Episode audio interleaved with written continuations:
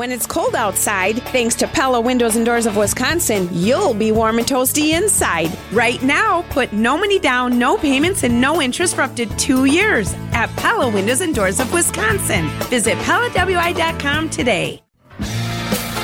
Live from the Annex Wealth Management Studios at The Avenue, it's the Jeff Wagner Show. Come join the conversation on the WTMJ talk and text line at 855 616 1620. Now, here's WTMJ's Jeff Wagner. Good afternoon, Wisconsin. Welcome to the show. Well, all right, after millions and millions and millions of dollars of advertising, it is all over but the shouting, or at least it is generally all over but the shouting. As uh, we were talking about earlier, Mandela Barnes has not spoken publicly about what now appears to be his loss in the U.S. Senate race uh, yesterday. Uh, he has not conceded, but we're told that he's going to be making some remarks. One of our texters said, "Well, th- does it matter if he concedes or not?" And I said, "Well, no, it really it, it, doesn't matter. The numbers are what the numbers are."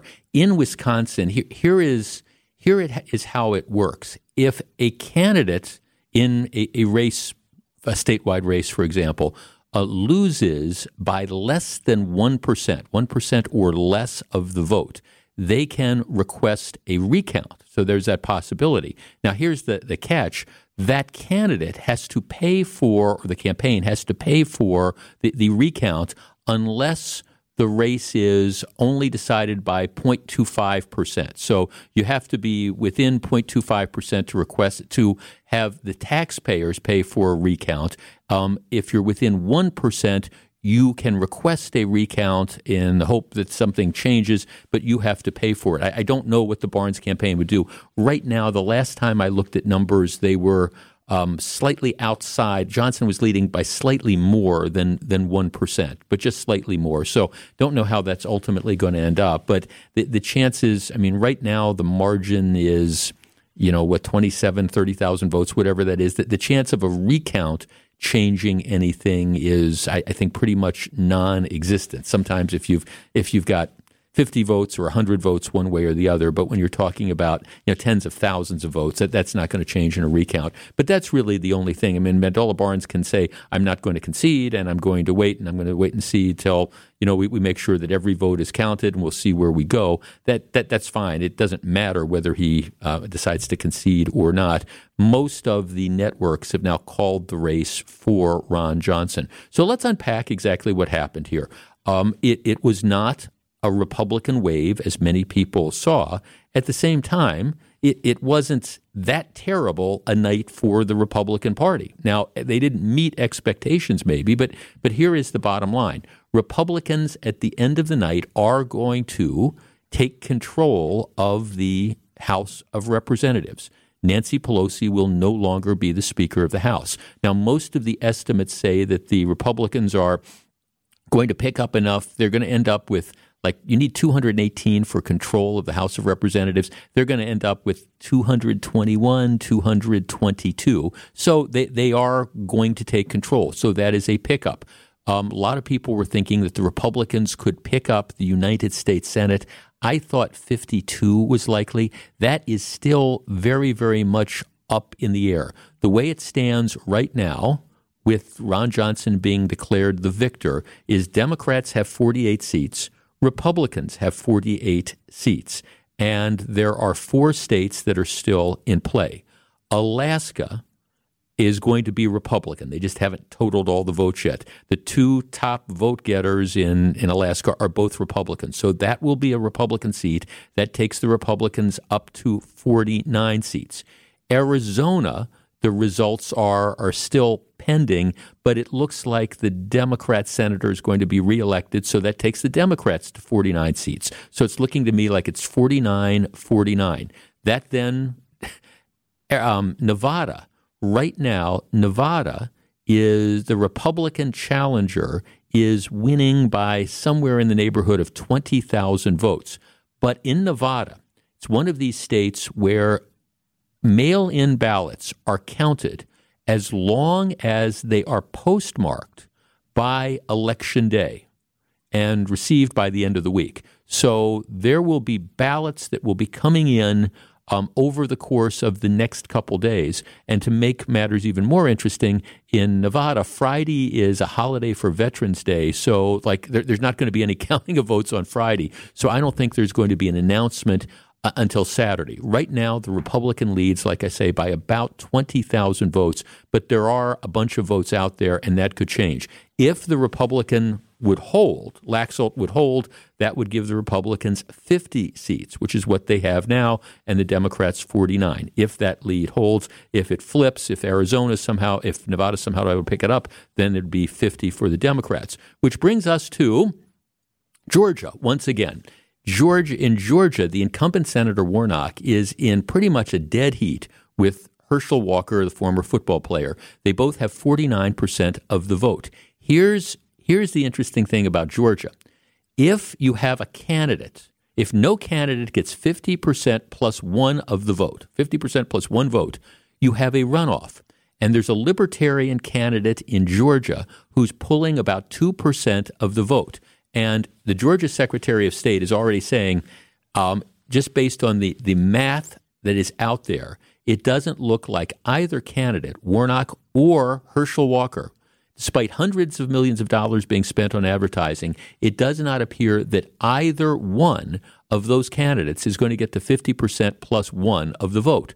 So it appears that four weeks from yesterday, December 6th, there will be a runoff in Georgia with just the two candidates, um, Herschel Walker and um, Ralph Warnock.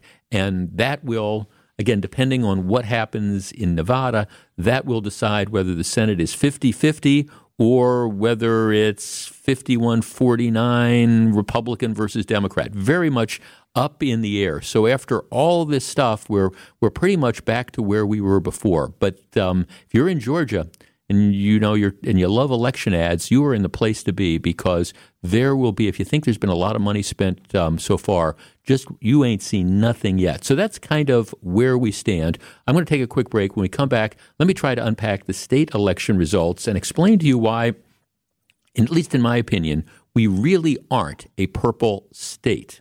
Stick around.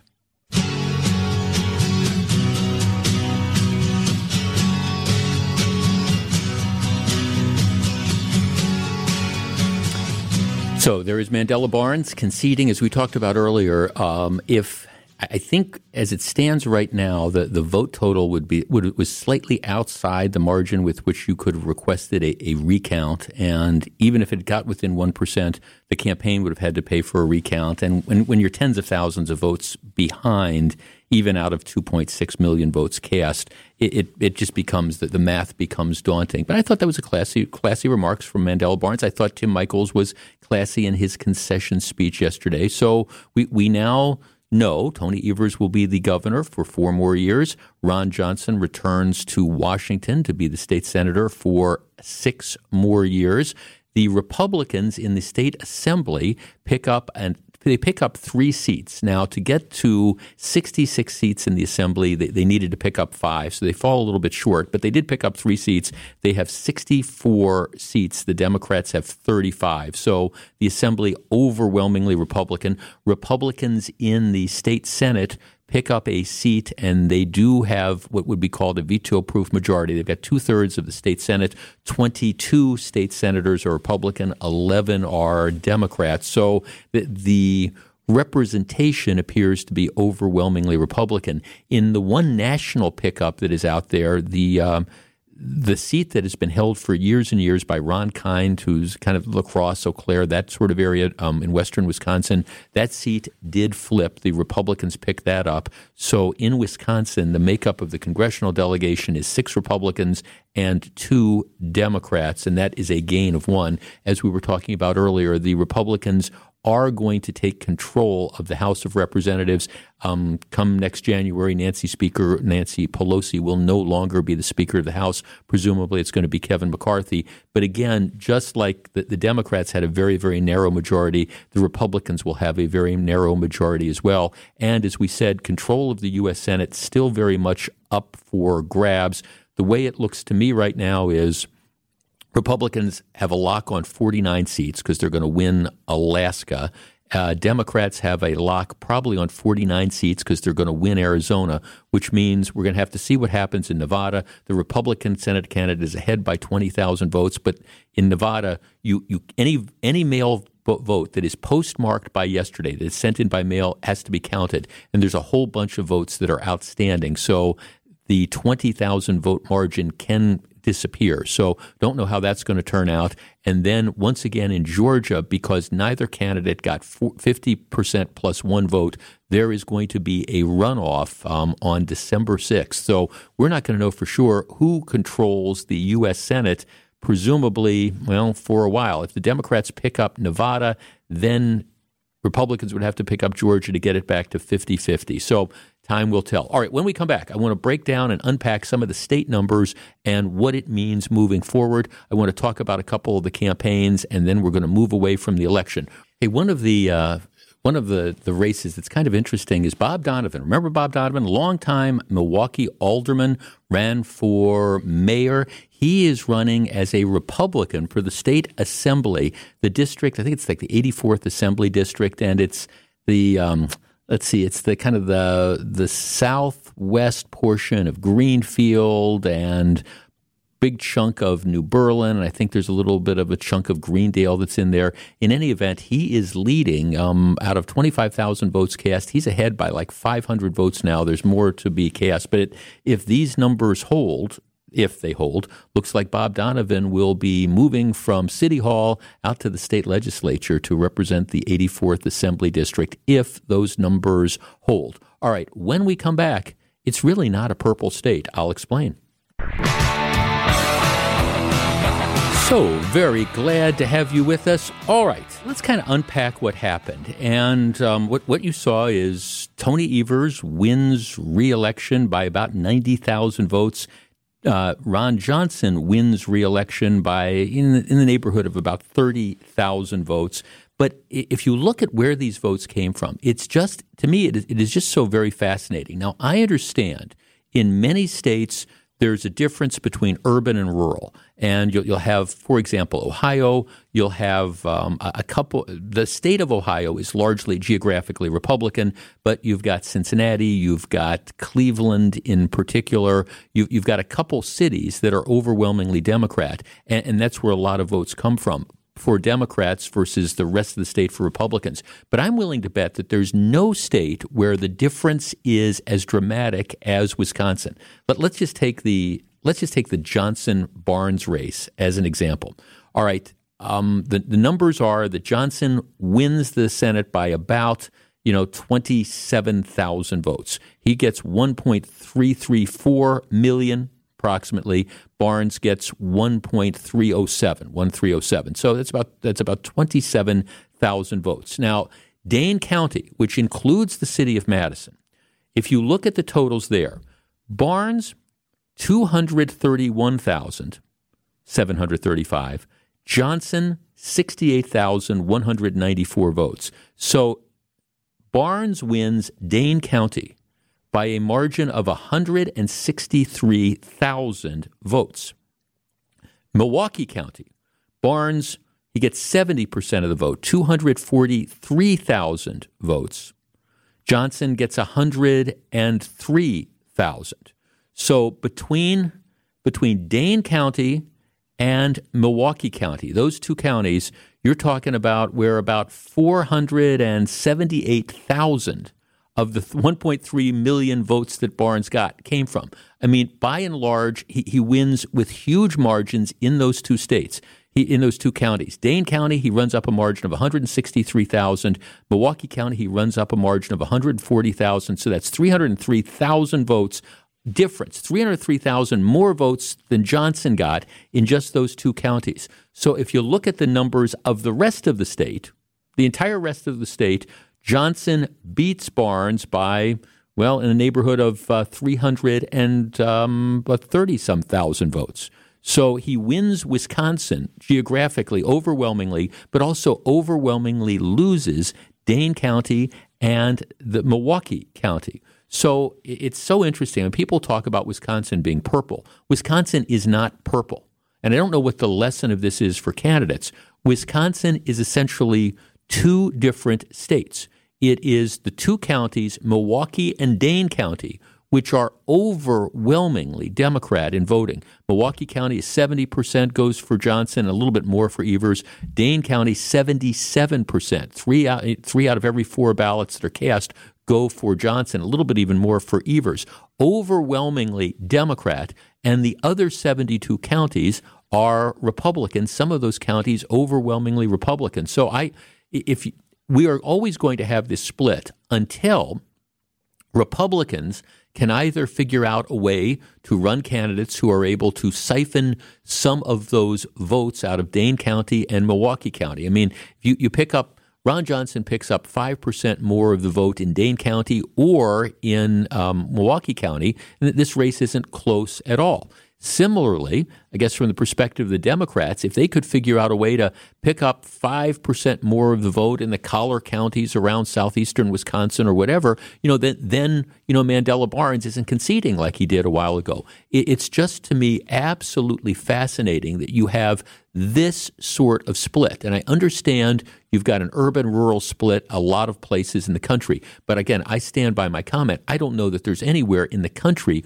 where the split is as dramatic as this. And it's why it, it was true 25 years ago, and it's really true now. If Democrats are going to win statewide, what they have to do is get massive turnout in Dane County, and they had massive turnout in Dane County. I was looking at some reports yesterday suggesting that in some precincts the, the turnout was 100% and more because you had people that were showing up and they were registering because we allow people to register on the same day. And that's, that's, that's entirely possible. I, I, I get why that was happening. But you have all these numbers coming out of Dane County and coming out of Milwaukee County, and that, that's where the base is and the rest of the state no the rest of the state is republican so moving forward if if we're not going to have this sort of split electorate where like i say republicans have to figure out a way to just carve out 5% more i mean just 5% more of the vote in dane county or milwaukee county and they win in a walkover and similarly democrats if they could figure out a way to make inroads in the rest of the state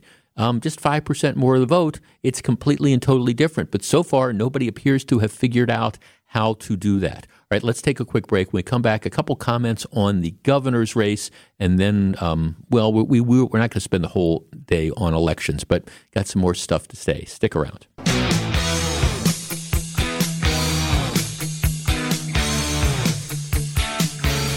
Okay, I want to put this question to you. Um, Ron Johnson wins, close margin, but he ends up winning. Tony Evers wins reelection. Our number is 855 616 1620. That is the WTMJ talk and text line. I mean, there, there is one of the things that you're seeing all across the country is there, there is a value to incumbency. You know, even, you know, vulnerable people who are perceived as vulnerable. Um, if, if you've been elected once or twice, sometimes it's tough to defeat those people who hold office. And I think you see that across the country. And you, there is a value that Ron Johnson has being the incumbent. There's a value that Tony Evers had being the incumbent. It's, it's not unheard of to defeat an incumbent, but it's always a little bit more difficult. So here is my question to you. Tony Evers wins re-election yesterday, runs up a margin of about 90,000 votes. Again, uh, you know, vastly vastly his margin comes from again Dane and Milwaukee County, but nevertheless, that's what the margin is. He wins. Why do you think Tim Michels lost? Our number 855-616-1620. That's the WTMJ talk and text line. Michels spent a lot of money. Uh, Tim Michels worked really, really hard. I don't think there's any question about it. He worked really hard. He was out uh, touring the state on a constant basis. There were, I think, maybe he got outspent a bit by um, the the Democrats, but it doesn't matter. I mean, still, I always say it's not necessarily who spends the most money; it's whether or not you have enough money to get your message out. And he um, clearly, you know, did that. So my question is, why do you think he came up short? Uh, in many respects, an attractive candidate. I mean, a businessman, um, got a record of success, well known in the state of Wisconsin. It's not like he was a carpetbagger or anything like that. Although you know there were some arguments that well he you know he has his place in New York. I'm not sure that really stuck. But why do you think Tim Michels came up short? Our number is 855-616-1620. That's the WTMJ talk and text line. Now, it, I, I think I've said this before. It's it's I mean, it's it's no secret um, in the Republican primary. I mean, I, I voted for Rebecca Kleefisch. Um, I thought she would have been a superior candidate to take on to take on Tony Evers, but Republican voters didn't see it the way that I saw it. Now, I'm not saying that I think Tim Michels ran a poor campaign, but um, you you always that that's going to be one of the speculation is that if you know Rebecca Kleefisch had been the Republican nominee, would the results have been different? But why do you believe that Michels came up short? 855-616-1620. Let's start with uh, Stephen in Franklin. Stephen, you're on WTMJ. Hello. Uh, thanks, Jeff, for taking my call. I really appreciate it. Sure. So what happened? Why did he lose? Well, you see, uh, Wisconsin's a it's a fifty percent Democratic state and 50 percent Republican. So uh, it just so happened that we really went along those lines once again.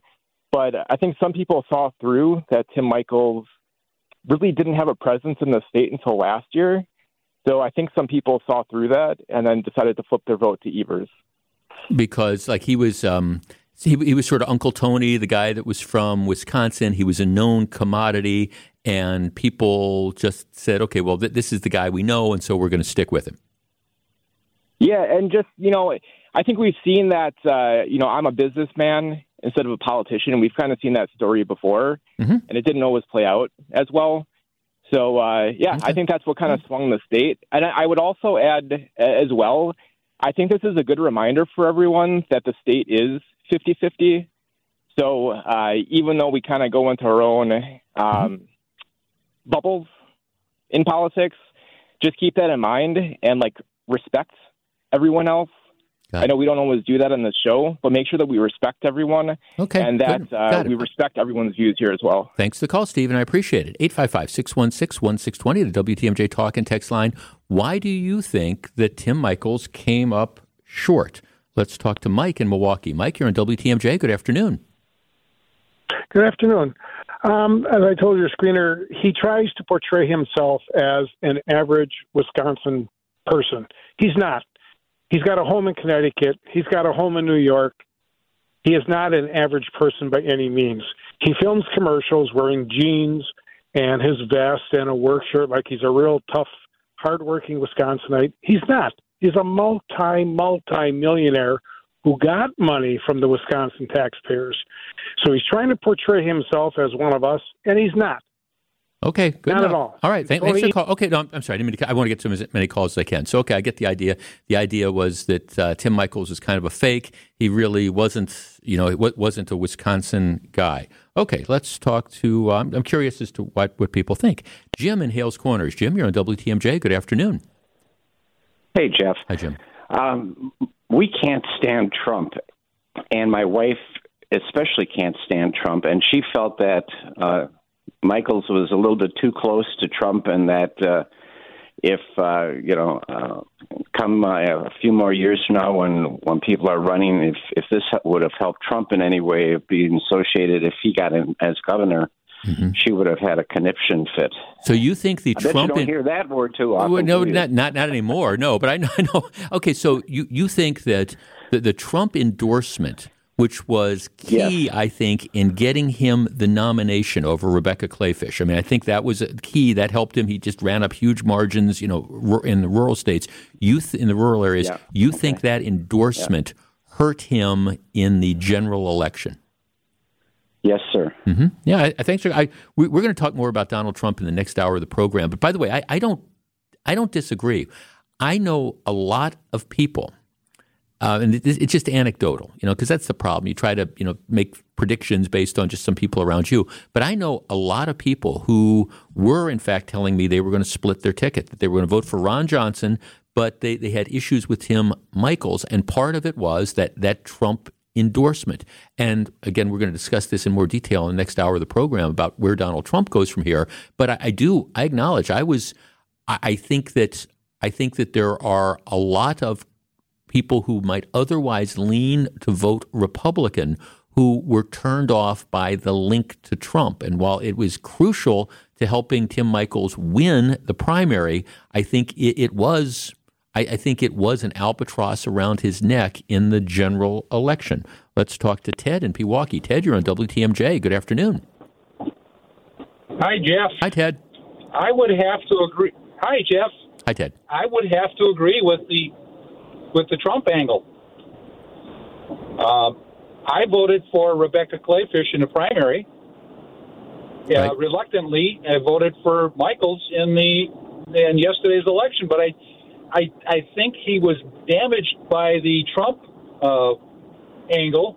In addition to that, the sexual allegations against some people in his company that kept playing out in some of the political ads. Yeah, I, I, I will tell you, Ted, And- thanks for the call. I, I, I, I I actually agree with both of you. I, I agree with both of the things. I think the Trump endorsement hurt him in the general election. I think the, the ads about the, these claims of sexual harassment about the company, which I personally believe as a political issue, I, I think I think it was BS. But I don't think that the Michels campaign did a good job of responding to those. And I, I mean, I have some ideas as how I would have done it, but I mean, I'm on the inside. I, I also I kept waiting for the, the attack ads to come out about Evers saying, okay, well, if you think it's fair to raise these issues, let's look at all the different sexual harassment claims that were filed, you know, against the state of Wisconsin um, when Evers was in, you know, the superintendent of public schools, or let's look at what's been filed over the last couple years. But for whatever reason, the, the Michels that the Michels campaign didn't didn't do that. They didn't respond, and I think those ads fairly or unfairly doesn't matter fairly or unfairly i think that that i think that that ended up hurting him and i kept waiting for the response um, let's talk to mike in madison mike you're on wtmj why did tim michels lose Yeah, to me, uh, this was a good start to your day because it's the easy answer. It's pretty clear it's a Trump endorsement because you have Johnson winning. Roughly, presumably, we can assume it's all the same voters. Yeah. They voted for Johnson. They didn't vote for Michels. I mean, it's really clear. I mean, that's how we went in, and we we also weren't really excited about Michels. I mean, I'm with you. I mean, Rebecca Kleefisch to me was was the candidate. And even when I talk with my, um, and I live in Madison. I mean, even when I talk with my left and center left friends, they they didn't they didn't dislike Yeah. Rebecca Kleefisch, which is a long way to go from Michels, which I think he had the same campaign that was it was almost a Trumpian campaign if you watched it. And I I just think in Wisconsin that doesn't work. And I'm I'll end here by saying I'm really excited for the rest of your show because I'm I'm really hopeful Trump's done after this one because he's he's just killing it. Got it. Well, thank, Mike, thanks for the call. You stick around for the next hour of the program because that's what we're going to be talking about. But I, I, I, I agree. And look, and I, I don't, I don't mean to Monday morning quarterback this. And I, I think Tim Michels worked really, really hard, and I think he would have been a good governor. I, I think Rebecca Kleefisch would have been the stronger candidate. You know, and and, and there were Democrats. You know, and, and I think this is kind of cynical, but there were Democrats who were hoping that Michels got the nomination and were in their own ways kind of supporting Michels over Kleefisch because they thought that he was going to be the easier to beat candidate for a number of reasons. But I think that the Trump factor was one of them. Now, would it have would it have played out differently? I, I don't know. You know, Rebecca Kleefisch, you know, I'm, I'm sure there would have been attacks against her, but she was, you, you know, being female, you, you wouldn't have had the, well, your, your, your company was responsible for, you know, we're, we're going to tar you with this, the, the allegations that there were sexual assault stuff. Fair or unfair, you wouldn't have had that issue. Um, if there were challenges to Tim Michels, you know, being the election denier and that sort of stuff. Well, that wasn't, you know, it was tough to put that on Rebecca Kleefisch. She was clearly conservative, but it would have been a different campaign. And I guess one of the questions is, you know, Michels, that was one of his big deals is that he was able to put money in and kind of semi self fund. But uh, I I think there would have been plenty of money for Rebecca Kleefisch. But that's, I think that's one of the things that Republicans have to look at moving forward was did ultimately they choose the best candidate to run? Just like I think Democrats are got to be soul searching, saying, okay, was Mandela Barnes really the best candidate? If if we had instead of anointing him as the chosen one, if we had run with um, on with Sarah Godlewski, for example, the state treasurer out of Madison, or Tom Nelson, the county executive in Appleton, would would we have done better? And I think the answer is yeah, they they would have too. Um, I think that's something that Democrats have to look at. All right, when we come back, I want to talk about Trump. I want to talk about one of the giant issues that remains the elephant in the room and how it should be dealt with in Wisconsin moving forward, and a lot more. Stick around. Live from the Annex Wealth Management Studios at the Avenue, It's the Jeff Wagner Show. Now, here's WTMJ's Jeff Wagner.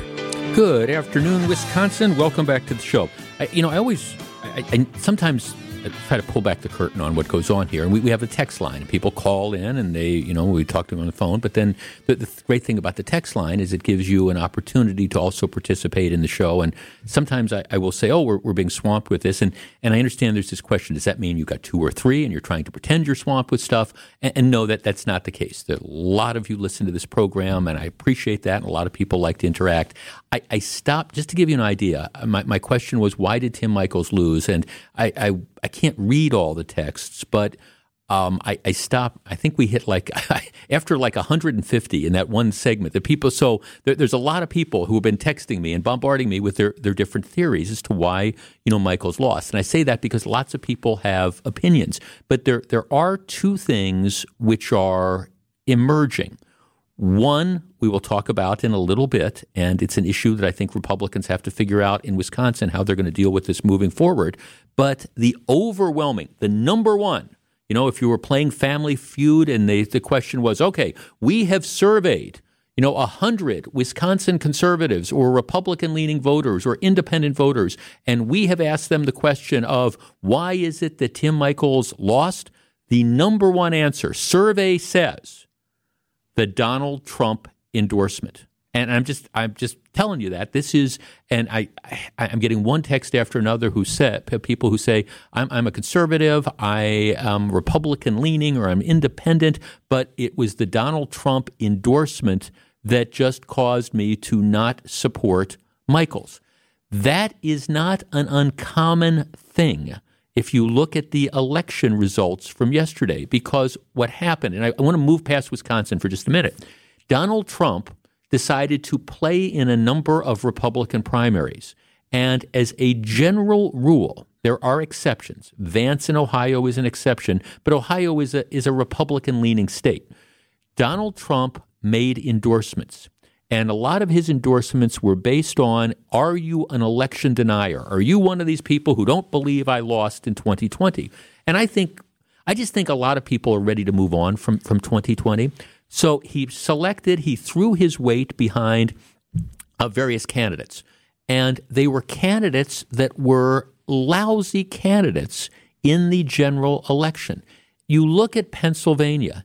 Uh, okay, he, he endorsed Dr. Oz, Mehmet Oz, who was about, look, he, Uh, he was about as bad a choice as you could possibly find. You talk about carpetbaggers. He, he was a guy who was really from, from New Jersey. He was one of these celebrity things. He lost to the, the Lieutenant Governor Fetterman, Fetterman, who had a stroke, for goodness sakes, and, and he couldn't pull it off because there, there were other candidates that ran in the primary that I believe would have won that Pennsylvania Senate seat in a walk. But, but they, they weren't – willing to kiss Trump's ring like he wanted his ring kissed, and so he, he endorses Oz. They, they go on to lose. You're, you're seeing that play out. New Hampshire, one of the one of the choices I thought if you were going to look for an upset, it might have been the Republican candidate Bolduc, who again ran a very, very strong campaign, but he was endorsed by, by Trump. There were other candidates that were out there that were much more, I think, appealing to the, the general electorate. And Bolduc, that was one that I, I, thought maybe Republicans had a chance of picking up, but they didn't. Same thing is true in, in Arizona. He picks election deniers because that's what he wants to hear they win the Republican primary and then they go on and they lose in the general election. I can point to other examples as well. But th- this idea that Trump is a benefit in the general election, Republicans need to get past it. And I will just tell you again, being swamped with texts, if you ask what's the number one reason why Michels lost, I'm, I'm hearing over and over again it is it is the, the the Trump endorsement factor, which brings me to a couple of the other elections that, that went on last night. If you want to look at well, certain states and certain races.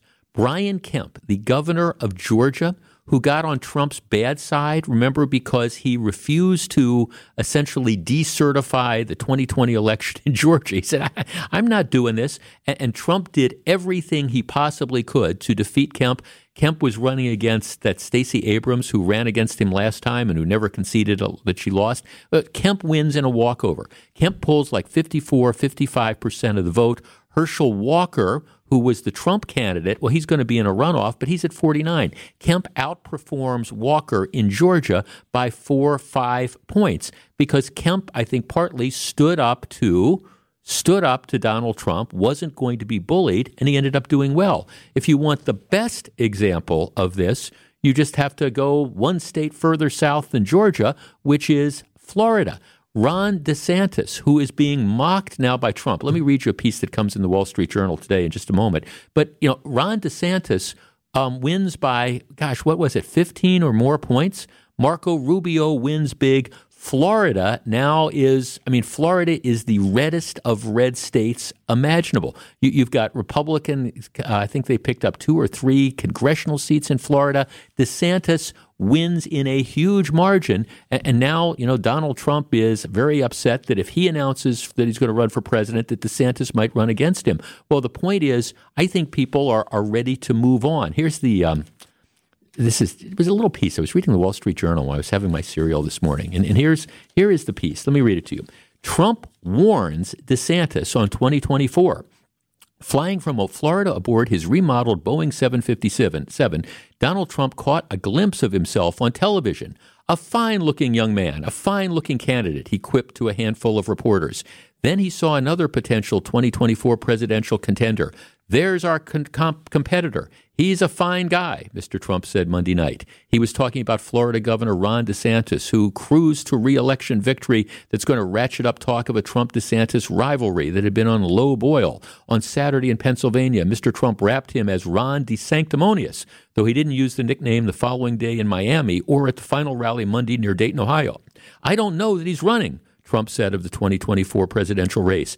I think if he runs, he could hurt himself very badly. Mr. Trump remains the party's heavyweight, but Mr. DeSantis has built a national reputation and a fundraising juggernaut. I think he would be making a mistake, Mr. Trump said. I think the base would not like it. Mr. Trump told reporters Tuesday outside a polling location in Palm Beach that he voted for the governor. Mr. Trump endorsed Mr. DeSantis in his 2018 run for governor, lifting the Tea Party styled congressman in a Republican primary over the establishment favorite. And then this is what he says If he runs, he runs, Trump said. But he added, If he did run, I will tell you things about him that won't be very flattering. I know more about him than anybody other than perhaps his wife, who is really running his campaign. So, if DeSantis runs, well, he better be prepared. I'm warning him. I'm going to tell you non flattering stuff about him. Our number is 855 616 1620. That is the WTMJ talk and text line. If you look at what happened to conservatives and Republicans and the Republican candidate in Wisconsin, Tim Michels, if you look at what happened to other candidates in races that I believe Republicans should have won yesterday, it does come back to one thing and that's Trump. I think it is important if the Republicans are going to succeed in 2024, they need to move on from Donald Trump. Donald Trump, whatever you think of how he was as a president from 2016 to 2020, his time, at least in my opinion, has passed. And the, the fact that he is hanging on, the fact that he is trying to be a disruptor, um, all he does is guarantee by his presence that it will be difficult for Republicans to win the presidency and maybe win more seats in Congress or the Senate in 2024. Is it time for Donald Trump to just go away? 855 616 1620. We discuss in a moment. 855 616 1620, which is the WTMJ talk talk and text line. Jeff, suburban Republicans and independents will not vote for Donald Trump. Jeff, dump Trump. Jeff, Trump had one term as president, and if he doesn't run, Biden will be a one term president. Trump should step aside for DeSantis. Jeff, Trump can go far away. I would never consider voting for him again. Um, Jeff, Trump needs to stay. Only rhinos want him to go. Trump speaks the truth about America. Long live Trump. Okay, well, all right. You want to take that attitude, then watch. Then watch Democrats elect Biden again in 2024, whoever else runs, and watch, you know, just watch winnable seats just go down the tubes. Donald Trump is just flat out, you know, toxic. Jeff, yesterday's election should be enough proof that Trump is the Republican ticket to nowhere. Jeff, I love Trump, but for the good of the GOP, he needs to go away. Um, let's see, 855 616 1620. Jeff, Trump will hamper the Republican Party. Time to move on. And yeah, I am a Republican. Jeff, I'm a Republican. Trump is toxic to the conservative movement. He needs to go away. He continues to cause chaos nearly two years after he left office. Well, yeah, that's part of the issue that's, well, um, uh, that that's going on here. Um, let's see. Jeff Trump is all about his own ego. He hated Rebecca Kleefisch because she was in the Walker camp and Walker ran against him. I believe he's that's the only reason he endorsed Michels. Um, well, it clearly helped Michels win, but it ended up costing him the election. Jeff, Trump has got to go. However, his narcissistic personality will prevent him from acknowledging he is a liability to the Republican Party. He won't go on his own. He will have to be forced out of the limelight. Wise Republicans will distance themselves from him. Well, that then becomes the question. Somebody posed this. If, if he go, follows through with his plans to announce that he is running for president next week, all right, so he's going to get into the campaign if he starts losing primaries, if it appears that he's not going to get the nomination again because more and more people just say, we, we can't continue to go through this, then the question becomes does he decide, well, now I'm going to run as a third party candidate, I'm going to try to siphon votes away from the Republican candidate? Wouldn't surprise me. Let's start with Chris in Kewaskum. Chris, Chris you're on WTMJ. Hi. Hi, Chris. Uh, Hi. Yes, I agree that Trump needs to step aside if he wants the Republican Party to win. Um, and we all want the Republican Party to win because we cannot handle four more years of a Democratic ruling. So um, I have his sign still in my yard from the 2020 uh, election, and I love Trump as the president, but it is time for him to step aside. Mm-hmm. Okay, so now you're going to take those. T- are you going to take the signs out of your yard now? It's been two years. Yes, I will take the signs out of my yard. okay, all right. I was just I was just asking. No, th- thanks for the call, Chris in Kewaskum. I was in Kewaskum the other day. I just uh, wonderful community. 855-616-1620. That's the WTMJ talk and text line. I mean, I, I think I think the Donald Trump endorsement is toxic. It is not 2016 anymore. I believe. Look, and I, I'll confess. I didn't think Trump was going to win in 2016, uh, but in my defense, most pundits didn't. Trump won in 2016 because he was the relative unknown candidate. He was a guy that people knew from Celebrity Apprentice and, oh, they bought into this great businessman thing. And people disliked Hillary Clinton. They did. And so Trump was able to put together enough states and cobble together enough states, and that made a difference. Well, after four years, people got tired of the act. And after six years, and especially, you know, what happened on January 6th and the election denial and all that stuff, I think people are ready to move on. And here's the message if they don't move on, you're going to see what happened in Pennsylvania, and you're going to see what happened, I believe, in Wisconsin, and you're going to see what happened in New Hampshire and what happened in Arizona. That's going to happen on a more widespread scale. It is time for Donald Trump to move on. John on the north side. John, you're on WTMJ. Hello. Hi, Jeff. Thanks Hi, for taking my call. Sure. Uh, yeah, that, that guy needs to he needs to move on, and I don't think he cares anything about the Republican Party. He wants to get in there to do, to do other stuff, and and I just think he had his chance, and he knows something on everybody. I guess he knows something on DeSantis now. So if he runs, he's he got to tell everybody we don't care. Let DeSantis got a right to run, man. You know, you know whatever he know, get it out. Let him go and tell it, so Yeah. the country can move on. No, you're right. Thanks. I know. I, I don't think Donald Trump cares about the Republican Party. Donald Trump thinks he he is the, the Republican Party is the vessel to stroke his ego and stuff. And but but here's the reality: people need to recognize that it is, like I just said a minute ago, it's not 2016 anymore. Thanks to the call, John. It's not 2016 anymore.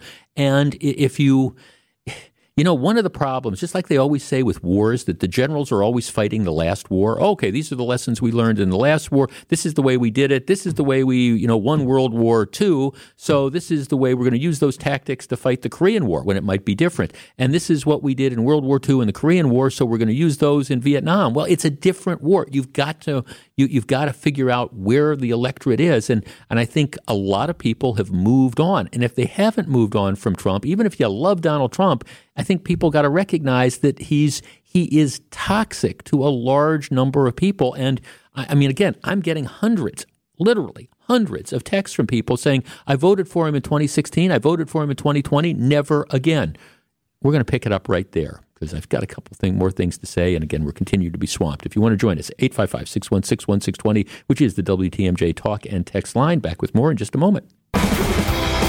Okay, we're, we're trying to talk about how, you know, given how badly and look, and I don't want to overplay this. There, wasn't the red wave that a lot of us thought was going to happen, but I think part of it was again because it's traced to Donald Trump. Donald Trump's endorsement was in. It might have helped people in primaries, but it resulted in people getting the Republican nominations in various states that were the least desirable candidate. And then it was an albatross around their neck. And Trump continues to do stuff that is just infuriating, whether it's Ron DeSantis better not run against me because I know all this dirt on him and his wife is running the campaign and he'll be embarrassed with what I'll do. That's, that, that's like mafia stuff. And, and then the, I just Alex Crow had this story, and it just my blood pressure went off. again, I was reminding of this. Okay, the Speaker of the Assembly is Robin Vos, right? People love Vos, people hate Vos. Voss, and I've known Robin for going on 30 years now, okay? Robin Vos has been, he was at the tip of the spear during Act 10. You know, he was the guy that, you know, kept the legislature together, pushed this through in the face of death threats and protests. He has been one of the principal conservative voices for the conservative movement in Wisconsin for the last couple decades, love it or not. And so what happens is after Trump loses in 2020, just like he tried to do in Georgia, when he goes to the governor of Georgia, Brian Kemp, and says, Well, I, I want you to decertify this election. I mean, just find me, you know, a few more thousand votes and I'll do, do the rest, huh?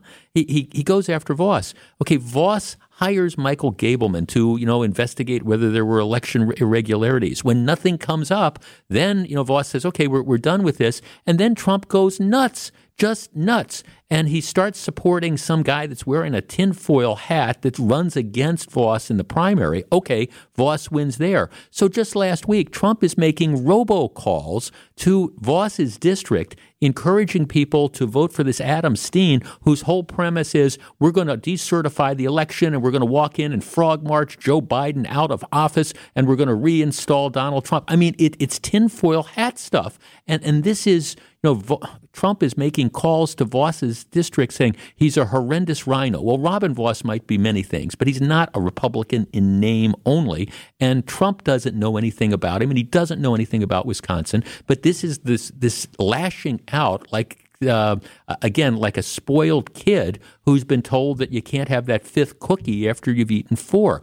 And it's it's this type of stuff that just uh, drives me crazy. Now, I tried to do it, and and the effect of if he would have been able to be successful, he wouldn't have gotten his tinfoil hat wearing supporter elected. He would have maybe tried to siphon enough votes off that a Democrat would have come in. Now, it didn't work. Vos won re election, no surprise, easy. But this is the type of stuff, and that's not the word I want to use, that, that Trump does. He's got to go away. And, and if he won't go away quietly himself, it's time for Republican voters to say he's got to go away. Jeff, Donald Trump won't go anywhere. He will be that thing you thought you wanted and needed, but is now a real pain in the you know where, and you can't get rid of it. I think a lot of us have had girlfriends or boyfriends that probably fit into that description. I really thought this was going to be good. Now, how, how do I get rid of this? All right, let's talk to Mike in Madison. Mike, you're on WTMJ. Yeah, long time no speak. Hi, um, I uh, just had two quick things. First of all, anecdotally, my most Trumpian friend, I texted him this morning. I said exactly what we're talking about here today, and he actually got back to me and said he agrees. And I think that's a big move for someone like that. I, mm-hmm. The other thing I think is even if we pretend that Trump is the right candidate or that he did the right thing, you know, for the Trumpians that are really into him, they have to ask themselves, do they want to be right or do they want to be effective in the next election? And I don't think they're asking themselves that. They're so dogmatic about Trump that they're really missing the long view here. And Trump is not the long view. Right. Yeah, exactly. I've got these people. I'm, I'm, getting a number of texts, Mike, from people who are saying, "Well, uh, here's one. I don't care about his ego or his personality. Our nation was better with him in office." Oh, okay, but but can't yeah. we do better than that? I mean, wh- why is this? Yeah, it's exactly. not a binary choice. I mean, there's there's all sorts of really tremendous Republican candidates out there, whether it's DeSantis or whether it's Tim Scott, who was overwhelmingly reelected in uh, in South Carolina, or Nikki Haley, or, or the list goes on and yeah, on. Well, well, why do we have to accept that type of person as the, the you know there's we all know there's someone that could be all of Trump's best traits, and I don't want to rob him from some of the things I actually think he did a good job with during, during his presidency. It's just his mouth and his face screws everything up, and we can do better. The country can do better. All of us can do better without him. We can have the Trump type of, you know, yeah. the best of the Trumps without the Trump. Yeah, and I don't understand why the Trump people don't understand that. Right. No, I'm, I'm Mike. I, I'm I'm with you entirely because it's always presented. Well, you know, if if it's not Trump, you're going to lose that that Trump faction. Well, not necessarily. I mean, unless it is a complete and total cult of personality. But there's all sorts of people who can represent that sort of populist message, but still at the same time be what I would describe as more like mainstream conservatives and stuff. Jeff, yes, I'm sick of his antics. Plus, he would be 78 when he runs. We need younger blood like DeSantis. Um, he will move the Republican Party forward. Strong leader. You know, and that's that is this this other issue. And I I say it and I'm, I'm not, uh, I, I say it maybe as a throw off line, but I'm actually serious. Can't, you know, okay, Joe Biden would be, if Joe Biden ran again, and I don't think he's going to, but Joe Biden would be 82 years old when he was elected. Donald Trump would be 78 or 79. Can't can't we find some young whippersnapper in his 60s? I mean, seriously, or, or maybe even his early 70s or something. You know, seriously, why are we hung up like this? And I agree completely with Mike. I, I understand if there's policies of Donald Trump that you like, Okay, I, I get it. I understand that. And I'm not going to argue with that. But you don't have to take all the other stuff. And just from a purely pragmatic perspective, you look at this and he is toxic. He, you know, yes, there are a group of people that love him, and in a Republican primary, it's enough to carry some of these deeply flawed candidates to the nomination, but it's not enough to win. Um, let's talk to Earl in Campbellsport earlier on WTMJ. I like to study U.S. history just for a hobby, and uh, he kind of reminds me of the later days of Theodore Roosevelt. He just couldn't stay out of it, and he sort of messed up the next election for the Republicans with the Bull Moose Party and all that right. sort of thing. Right. No, you're you're you, yeah. He was very uh, energetic and got things done, and all of a sudden he was done being president, and he just couldn't stand it. And uh, then there was the Bull Moose Party, and yep. Well, it didn't work out very well. No, it, it didn't. No, thanks. I, and again, I look, I have no delusions that Trump's going to go away quietly, and and you know it, it's going to be the same thing. It's going to be the name calling, and how dare you, Ron DeSantis, if he better not run against me because I've got stuff that's going to embarrass him, and his wife is running the campaign anyways. Jeff, the perfect example of Trump being completely and entirely focused on himself only is the fact that after the 2020 elections, he did nothing but promote the big lie while in the Georgia Senate race could have turned Republican. He could have supported Republican candidates and froze the Democratic Congress. He doesn't care about the party or the country. Well, that, that's true. You know, remember after 2020, you had two Georgia runoffs. And instead of aggressively campaigning for those candidates. What he did is he he used it to make it about himself and election denial and all this stuff and, and essentially tell people essentially send a message that you know why go out and vote for the Republicans? Because look I, I lost and we all know the election was stolen from me so why even God bother go out and vote? And that's why you get two Democrats. It's just if, look if you haven't figured this out um, I intend to be here for uh, at least the next election cycle and I, think it's time for people to plant their flags and just recognize that this is it's it's going to be an interesting two years, and it's going to be a big year in Wisconsin because the you know the, the road to the White House, as always, runs through Wisconsin. You're going to have the Republican National Convention here in the summer of 2024. But I, I really think people need to start being pragmatic. People start to move, have to consider moving on. And if there is this obsession with, well, I this was the guy that was on Celebrity Apprentice, and I like the fact that he made up funny names and things like that. And I like the fact that, you know, he, he just refuses to back down. And so he lies about everything. I don't care about that. It, it's time. It's time for people to move on. And if you don't take that as one of the lessons, and there's others, and we'll talk about a couple of those in a moment, if you don't take that as one of the lessons from what happened last night, well, history is doomed to repeat itself.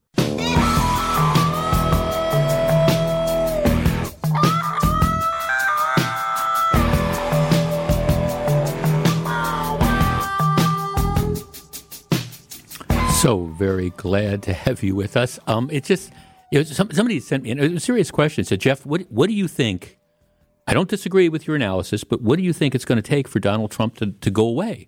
And and my response, and it's not tongue in cheek, and I'm not wishing it, but I said a serious illness. I mean, I don't think his ego will allow him to do anything but that. So I mean, I, look, I, I, think he's in, all in. I mean, the word is he's going to announce he's running for president in, in next Tuesday. He's going to say, "Look at the polls; everybody supports me," and he's going to try to clear the decks. And I just, I just that if. unless you want to see the conservative movement completely and totally implode, people can't allow that to, to happen. And if you don't if that's not a takeaway from last night, I don't know what could be a takeaway. All right. So th- there, there is another factor that I think in Wisconsin, I think the state legislature, which is overwhelmingly controlled by Republicans, it's going to be 64 Republicans in the state assembly, 35 Democrats, and it's going to be a veto proof majority in the Senate. It's going to be 22 Senate Republicans, 11 uh, Democrats. So, you know, the if anything's going to get done, there has to be some working with, with Tony Evers. Now, when we were talking earlier about why it was that Tim Michels lost, the overwhelming number, the survey says number one, it was the fact that, that there was the Trump endorsement. But the, the second thing was the abortion issue. And I think this is this is something that has to be confronted. It was you know, I don't think too many people anticipated that the U.S. Supreme Court was going to overturn Roe versus Wade. I was surprised at the time. They were dealing with a case that was out of Mississippi that said, okay, abortions, elective abortions, legal for the first 14 weeks, which covers about 92% of all abortions. And then, you know, they, they could have, the Supreme Court could have just said, fine, we're going to uphold that law and you, abortion would not have become the issue that it was. I mean, half of the ads the Democrats ran, half of the ads were, okay, this person is extreme on abortion. He doesn't care about women's health rights and things like, like that. In addition, what needs to be mentioned is um, while abortion under this 1849 law or whatever is, is not legal in Wisconsin, at least under the terms of the law, it doesn't mean that women in Wisconsin can't get an abortion. Because what, what happens is all you have to do is you have to drive to Illinois. And I understand that, that that puts up a little bit of a roadblock, but I haven't seen a story in the last six months. And you know, if this was happening, you'd hear it about a woman who said, I wanted to get an abortion, but I couldn't because I had to go to Illinois. Matter of fact, the, the abortion clinics uh, in both Waukegan and then across the border in Minnesota, they're, they're, they're booming because, you know, women are traveling there to get the abortion. So my point is that by, by making Wisconsin an, an island, an anti abortion island, we are not stopping women from getting abortions. Now, here's the, the raw numbers. In Wisconsin and across in all the states, the providers, the health providers, are required to keep track of the number of abortions they perform. So, to give you perspective, this is it. In uh, uh, 2020, uh, the Wisconsin Department of Health Services reported that 6,430 abortions took place in Wisconsin during 2020. Now that's either that, that's that's the total that's the location. So that could be people from out of state who came to Wisconsin or Wisconsin women who did it. But that's the number 6,400. Um, in 2021, which is of course the last year we have numbers 6,579. So less than 6,600 abortions were performed. So you know we we spent millions and millions of dollars for a procedure that I, I, understand some people think it's a women's health issue, some people have very strong, you know, pro life feelings, whatever. But it, it, it involves a, a, comparatively small number of situations, which I think all of us, regardless if you're pro choice or pro life, you, you, would you would think that, that that's a good thing. But we're talking about like 6,600. But yet there, there's no question that abortion became that second in Wisconsin, it became one of the dominant issues. Um, the camp they ran against Ron Johnson, even though he's more moderate on abortion, I think, than other people are, and, and, that was one of the big issues with, with Tim Michels. It was every third ad or every second ad was okay. Tim Michels is he, this is what he's going to do, and you know he doesn't care. He's going to imprison women and all that type of stuff. You know, we saw those ads over and over again. I think we collectively, as a state, both not only for the politics of it, but for the policy of it we, we, we gotta we gotta move on from this. And here's what I think the le- legislature should do. Um, I think that whether I don't know whether it's 14 weeks or 16 weeks, and, and by the way, um, 95% of all abortions are pr- performed within that first 16 weeks. So if you allow elective abortions within the first four months, what happens is that that, that takes the whole rape and incest thing off the table because they're typically in those cases they're, they're done sort of right away. But regardless, you got four months, and then you put in an exception for life of the mother or health of the mother, however you want to define it. I, I think that that covers ninety five percent of the abortions and it makes the issue go away. If you don't like 16 weeks, Roe versus Wade essentially ha- had a 20 week limit. That that's that's as a practical matter. That that's how that was. But I think the Republicans in the legislature need to take a hard look. And I understand it's going to be tough because there's a lot of people who are militantly pro life, but we, we see where many, many people in Wisconsin are on this issue. And I think what needs to happen is the Republicans in the legislature need to and I'm not predicting they will, but if they take my advice, they will, need to say, look, we've got to put this issue behind us. We understand where the vast majority of voters are on this. It's a relative, we're, we're, we're talking about, you know, 6,500 abortions in 2021. And it's got this huge impact that, that's well beyond, you know, the, that, that's that, that's now become this sort of cultural issue that's out there. And I think Republicans have to have a long soul searching thing and say, okay, here's what we're going to do.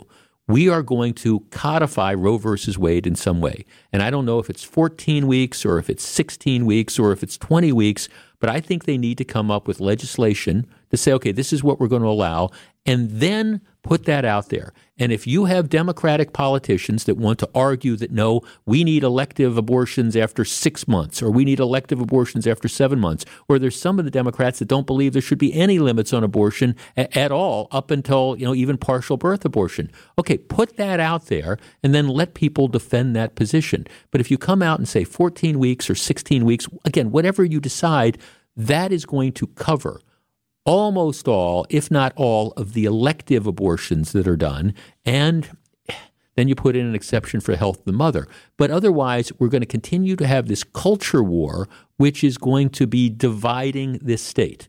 Our number, 855 616 1620. That is the WTMJ talk and text line. I mean, do we really want to be in a situation where we are we're, we're, we're, dealing with this issue on a daily basis, or the next time an election rolls around, that this is, again, it's going to be all about abortion, especially given where the majority of people are on this. Can't we reach a reasonable legislative result that would, it's not going to make everybody happy, I understand it, but it would make at least a large percentage of the population happy to deal and, and give people a way to deal with Again, 6,500 abortions in 2021. 855 616 1620. That's the WTMJ talk and text line.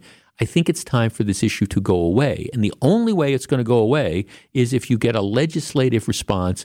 Pick a time 14 weeks, 16 weeks, whatever. Pass the legislation, put it on Tony Evers' desk. And if Tony Evers decides he wants to veto it, let that be on him. 855 616 1620. We'll talk about it when we come back. Live from the Annex Wealth Management Studios at the Avenue. It's the Jeff Wagner Show. Now, here's WTMJ's Jeff Wagner. Good afternoon, Wisconsin. Welcome back to the program. Look, I, I think, and and while I am more moderate on the abortion issue than, than some people are, I, I, respect people's opinions on this. And, and how you feel about abortion depends on your personal circumstances and your religious beliefs and all that. In some respects, this is ill suited for public policy matters. I, I, I, get it. But at the same time, I, I think collectively in this state, we've got to move past this on this issue uh, unless we, we want to be having the, the 2024 election uh, and the 2026 election, the 2028 election, all, all based on, on abortion. And I think we, we need to move forward past this, and we need to recognize that there are there's got to be a consensus out there. Now, if you look at the polls and things like that, I, I think I think about the vast majority of people are where I am on this. I think the vast majority of people think that up to a certain point, um, there, there, should be elective abortions, and certainly for matters like a, a, rape or incest or things like that, and also certainly for you know the life of, of the mother. At the same time, I think reasonable people would say there, there's there's a limit on that, and at some point in time, that that unborn child that the woman is carrying becomes becomes a baby and that you know we, we can't be doing things like partial birth abortion and, and things like that and and I think we, we've got to come to that collectively or else this is going to be the battle we fight, which is why I, I think in Wisconsin we should adopt a policy somewhat like whether, whether again I don't know what the time limit is. Let let people smarter than me figure that out. Fourteen weeks, sixteen weeks, twenty weeks, whatever that is.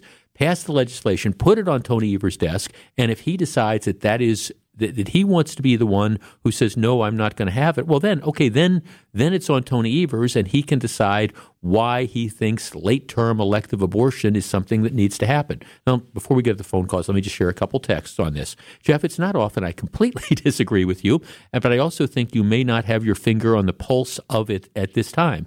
There are too many Christians in the state that will vote out their conservative representative faster than they can say abortion if they make any other concessions other than life of the mother, rape, or incest. I'm a conservative turned moderate on all things except this, and I will fight until I die until abortion um, is simply no longer legal. All right, I, I respect that. But see, the, the reality of the world we live in is by Wisconsin right now, we're, we're an anti abortion island.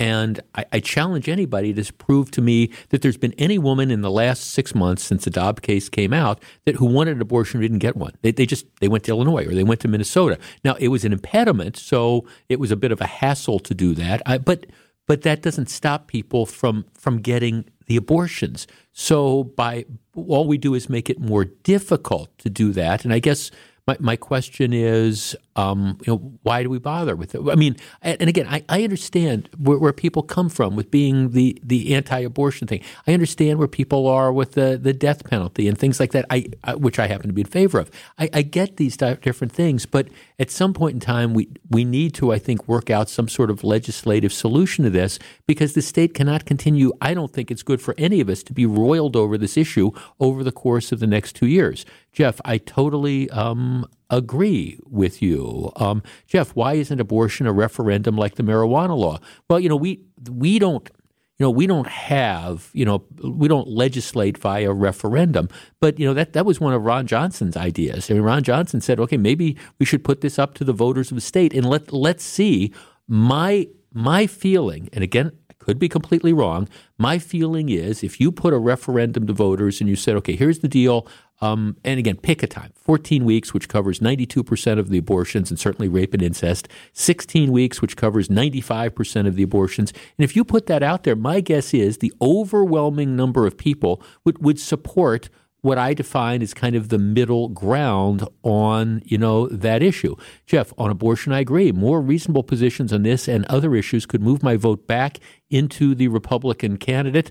Good luck with that. Jeff, you're 100% correct on the abortion issue. The Republicans in the legislature need to follow your advice and get this issue behind them. Jeff, if the Republicans do not get rid of Trump and abortion, both will cause painful Repu- potential Republican voters to vote the other way, meaning get rid of abortion being an issue come election time, um, meaning it's time to negotiate some sort of agreement on abortion. Jeff, you're saying you're giving sound logic. It's exactly why the Supreme Court overturned Roe and tossed it back to the states to decide. We should have a referendum to see how people in Wisconsin stand, and then the legislature should put their collective heads together, find a reasonable common ground like the ones you, you stated. And again, I, I don't know 14 weeks or 16 weeks or magic, but but it, it it's something that I think again to me it's good policy.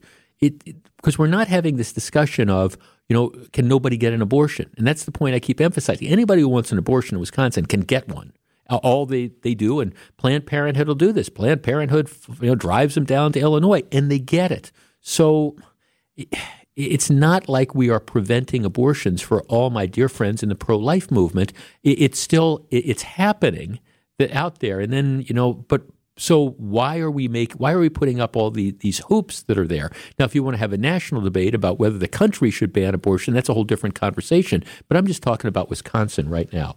Let's talk to Susan in Oconomowoc. Susan, you're on WTMJ. Hi, Jeff. Hi, Susan. Thanks for taking my call. Sure.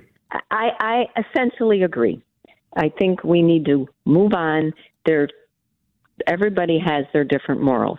Personally, I am a woman and I'm pro pro life, but we're never going to resolve. Everybody's not always going to agree on this point. I personally do not like federal funds being used mm-hmm. for that. The point I want to make, and it is a pro life point that I haven't heard anti abortion people say, is it's not the health of the mother. It is a life issue.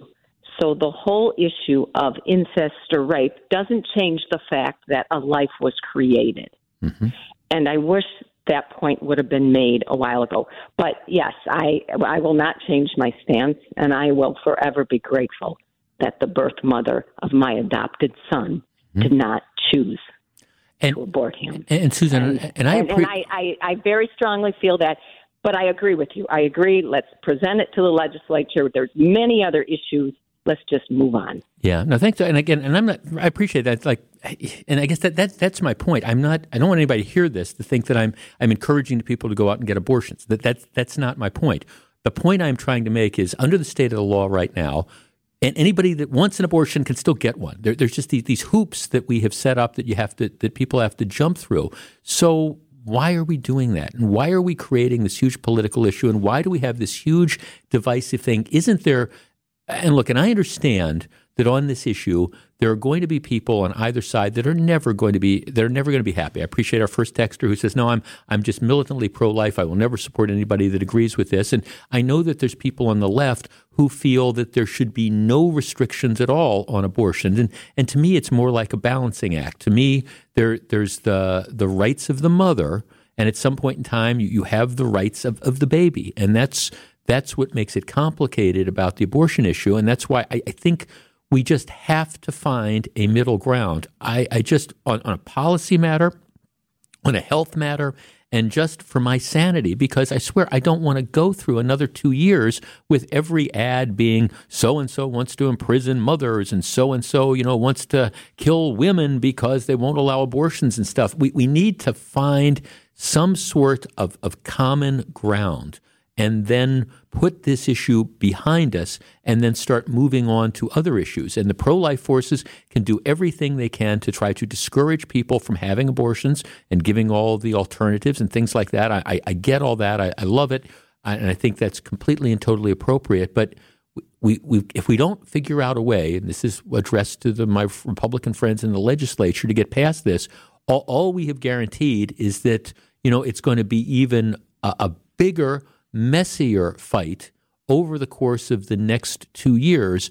And nobody's going to be satisfied anyways. You can keep the law in Wisconsin as it is, but it's not going to stop a single person from getting an abortion because they'll be down, they'll be, you know, getting the ride down to Illinois. So we'll be fighting over this and fighting over it, and it's not going to make any difference. Just from a policy matter, we've got to find a middle ground let smarter people than me figure out what that middle ground is. If you don't like my idea on 14 weeks or 16 weeks, well, come up with your own. But we, we've got to do something, it seems to me. All right, speaking of doing something, I've got another one of these stories about somebody that was released on a stayed sentence And the judge, well, it's got to be just shaking their head. Stick around.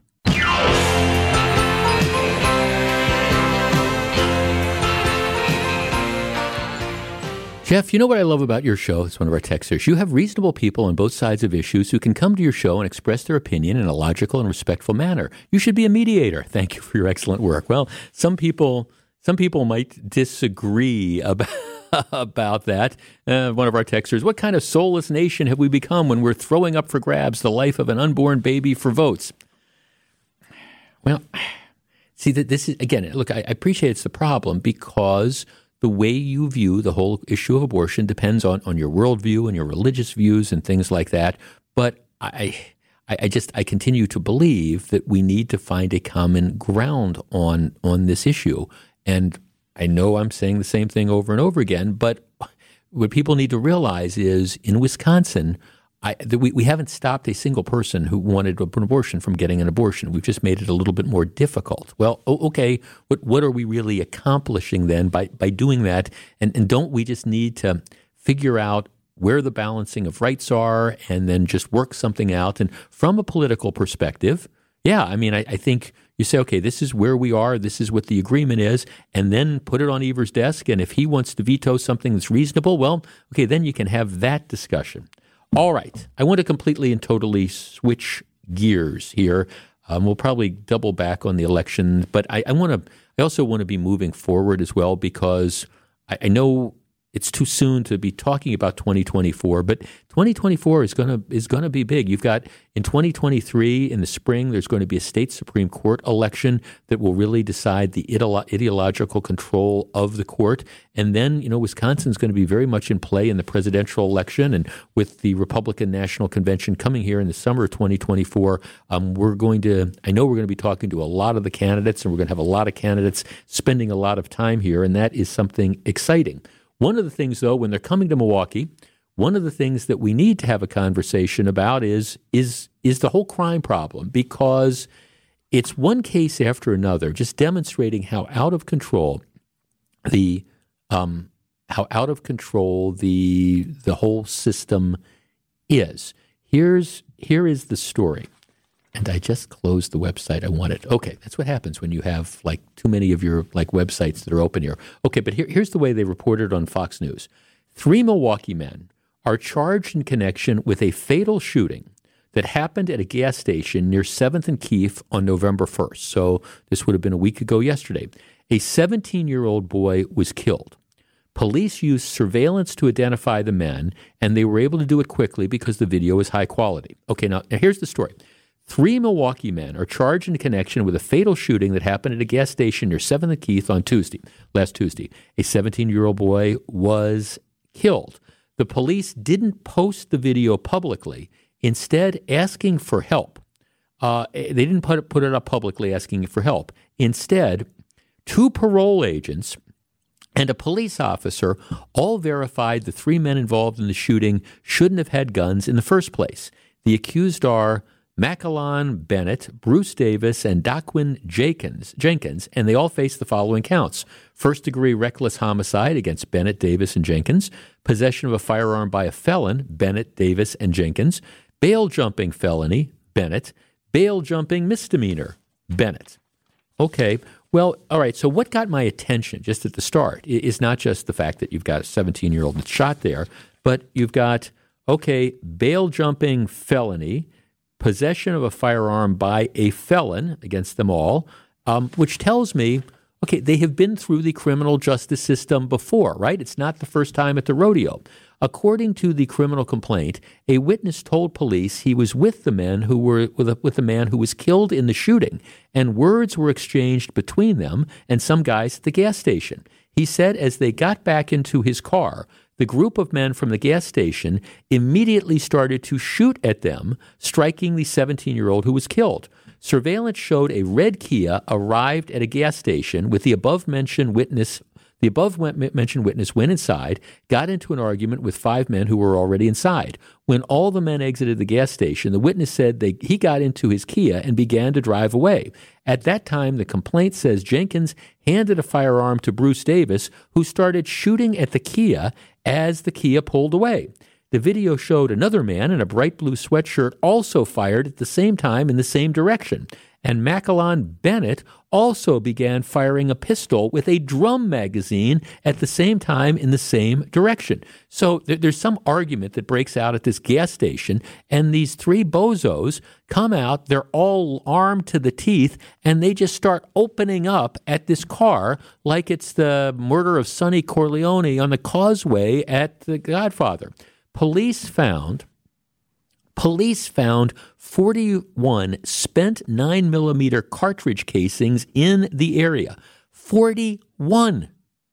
41. The victim died from three gunshot wounds. The death was ruled a homicide. No kidding, Sherlock. The three men charged in the case were all identified from the video, positively ID'd either by parole agents or pre- police who had previous contact with all three. Bennett appeared in court on Monday, November 7th. You're a very young man. This is a violent crime. It's a step two crime, said the court commissioner. Bennett's attorney tried advocating for a lower bail of $10,000 for first degree reckless homicide. He's got his 21st birthday in jail. He lives with his mother. He works at his mother's daycare center. He helps her on a regular basis, and that is his employment.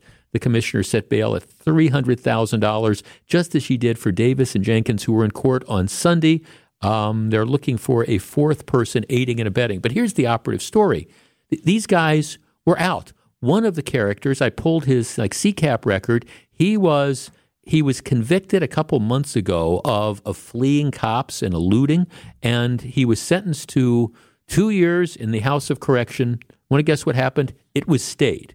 It was stayed, which means he didn't serve much time at all in favor of probation. He's out, he's armed to the teeth, and he murders somebody. When are we going to learn that we do not do anybody any favors by taking these criminals and just treating them softly, putting them back out on the street? Because when we put them back out on the street, you know all we have done is embolden them to go out and commit more crimes. And in this case, you've got a 17 year old who is dead. You've got 41 bullet casings that are found at the scene. You have people who have no concern or compunction about taking other lives. And we got a court system that turns these people loose all too often. Veterans Day honors the incredible sacrifices made by our brave men and women who served in the United States military. This week we recognize all Americans who fought for us and continue, and continue to fight for our great country. From WTMJ, that is the radio station, my colleagues, and me personally, we thank you for your service. Happy Veterans Week, presented by Tabak Law's Veterans Benefit Center. A couple updates on stories. Um, remember, a couple weeks ago, we had we had the the mass swatting incidents. You know, swatting is for people who aren't familiar with that term. Swatting it refers to like the, the SWAT teams. You know, there was old TV show that was SWAT that, that shows the the guys that uh, come out in the, the, tactical response team, you know, and have the bulletproof vests and go through the doors and stuff like that.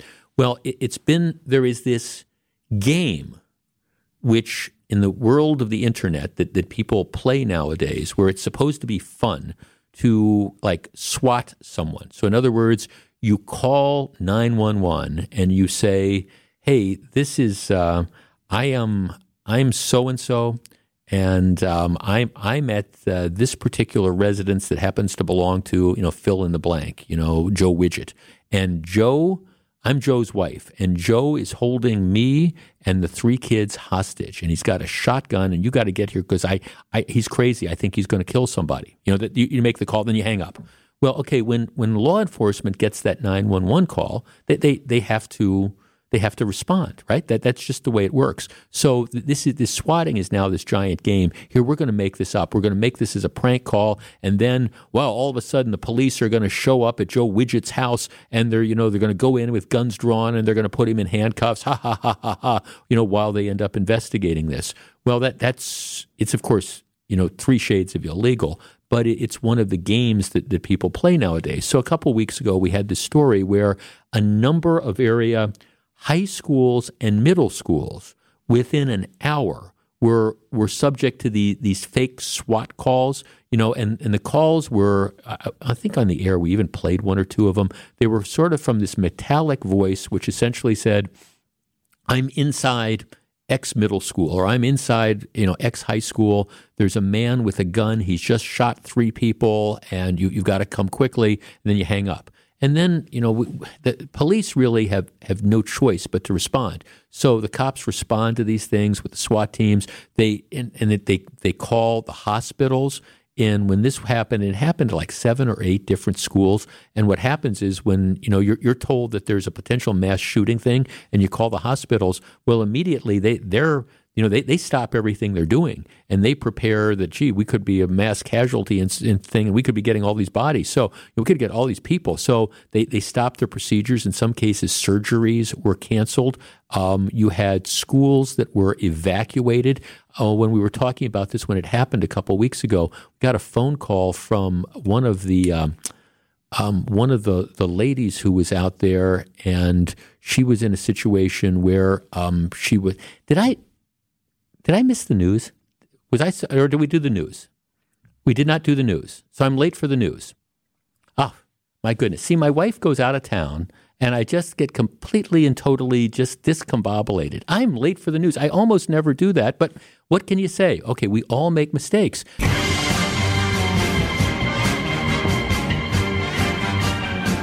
so very glad to have you with us. Yeah, I thought huh, what, what's going on? Oh, yes, the news. We, we, we forgot to get the news. So, like I say, my, my wife is out of town. I'm, I'm on vacation next week. I'm going to join her uh, at the weekend. But I'm just, when, when she's not around, I'm just completely and totally lost. It's me and the dog and, you know, the TV set and the computer. And like last night, you know, watching politics and stuff, just um, regardless of what your perspective is, it just, it's kind of one of these sort of intense experiences, especially if you're a political junkie. Tonight will be better.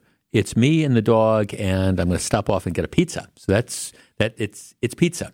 Tonight is pizza night at the Wagner House. Okay, so I was talking about swatting, and, and you had these people who think it's funny, but it, it's not funny because the police have to respond. And I remember we had a caller, a lady who said, you know, that she she got a call from one of her grandkids because the parents were at work, and you know that the school's been called off, and the kid is on the street, and they need to get parents. They're going to come and deal with this, and so it's it's an it's not funny it is a very, very big deal. And I think our general consensus was they need to try to find the people that did it and then try to bring them to justice. And I, my only caveat with that is, I said if they can find them, because in many cases, be, just because of the internet, it, it's you never know how this is going to happen. And the the voice, I, I heard a number of the the nine one one the swatting calls, and and it was this it struck me as being like one of these computer generated kind of like robotic voices. And my guess is it was the same. Well, here, here's the headline um, Franklin Middle School,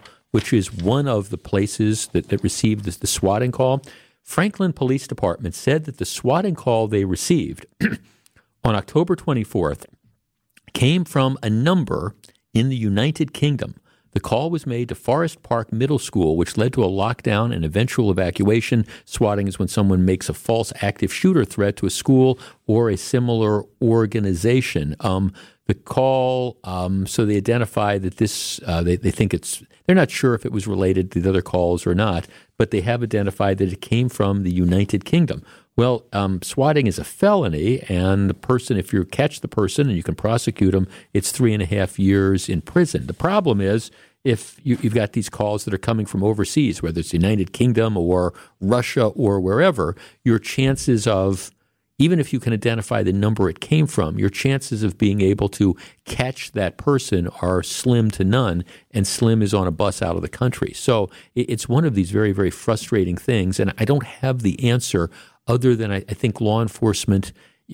I, appreciate the situation they're in, and these comments are not intended to be critical about law enforcement at all. But there's got to be some sort of protocol, knowing that that this is out there, that there's maybe some way you can get some indication without too much delay about whether or not this is real or not. Otherwise, if this becomes the game that you know you've got bad actors in the United Kingdom or Russia or Australia or wherever, that this is their idea of fun making these type of phone calls.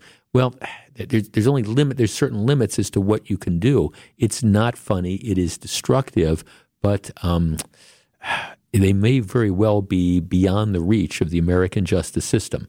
When we come back, all right, as long as we're talking about something that is tragic, not funny, and yet happens on a regular basis, got another story to share with you. Don't go anywhere.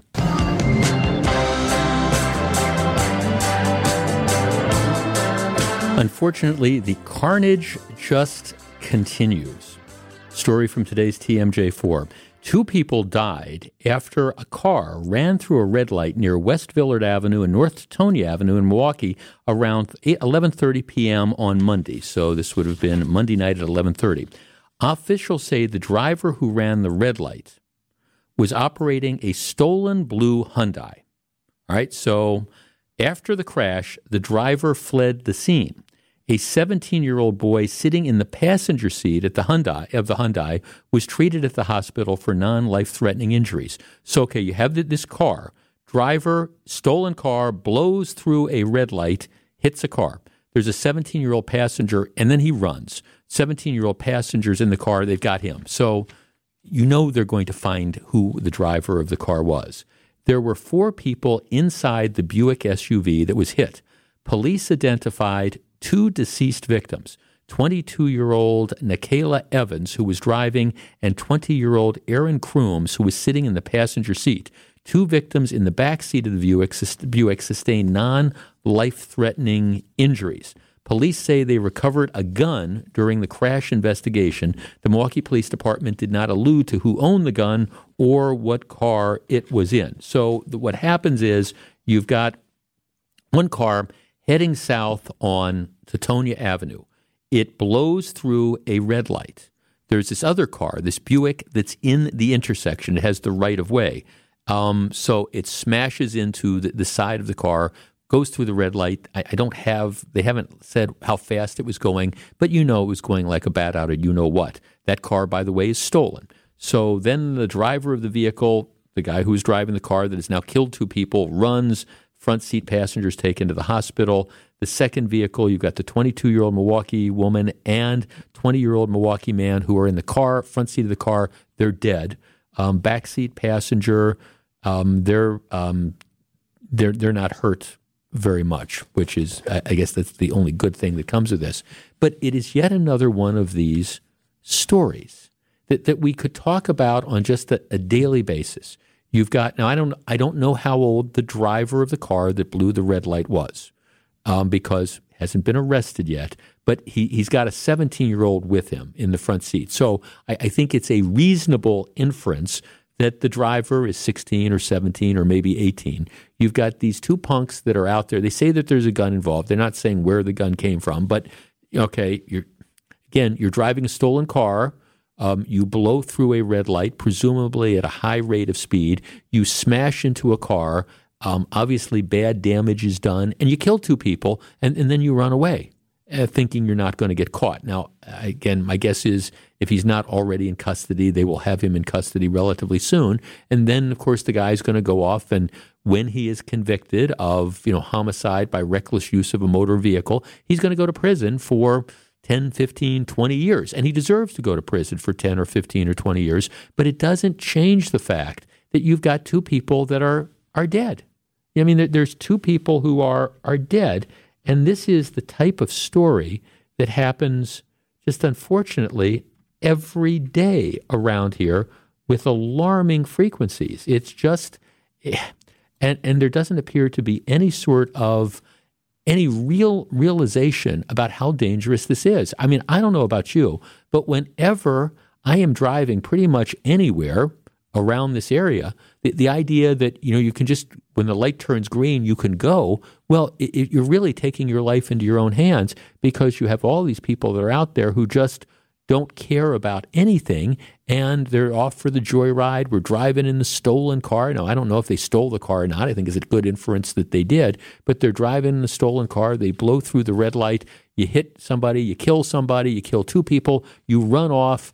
You know, it's all this big joke. And I don't know what we can do to convince people that this is, it's really serious behavior, that it's not a joke.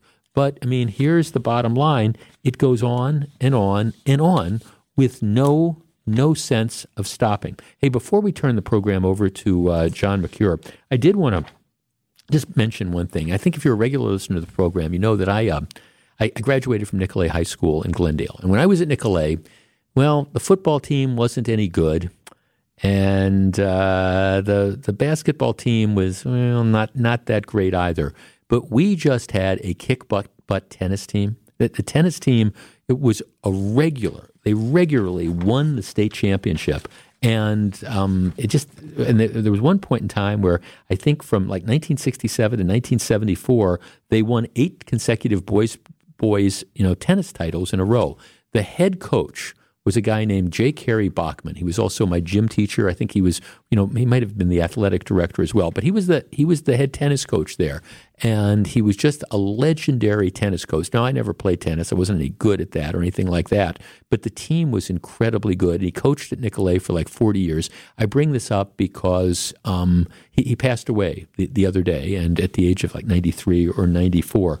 But it's it's one of those things that if you if you were involved in sports in the North Shore during the 60s and the 70s and the 80s, and particularly in, in tennis, you, you know you know how legendary this guy was. I mean, he was he was the Vince Lombardi of of high school tennis in, in Wisconsin. They're just and and he might have had an even more storied career than Vince Lombardi was. And like I say, I mean, I was I was one of his students in the gym classes and things like that, and never got tutored in tennis and things like that. But he was just just an amazing coach, incredibly successful. And anybody who was like at my high school for a series of years, know during those, that period of time, certainly knows him. So Kerry Bachman passing away the other day at the age of 93, 94 years old. Sail on.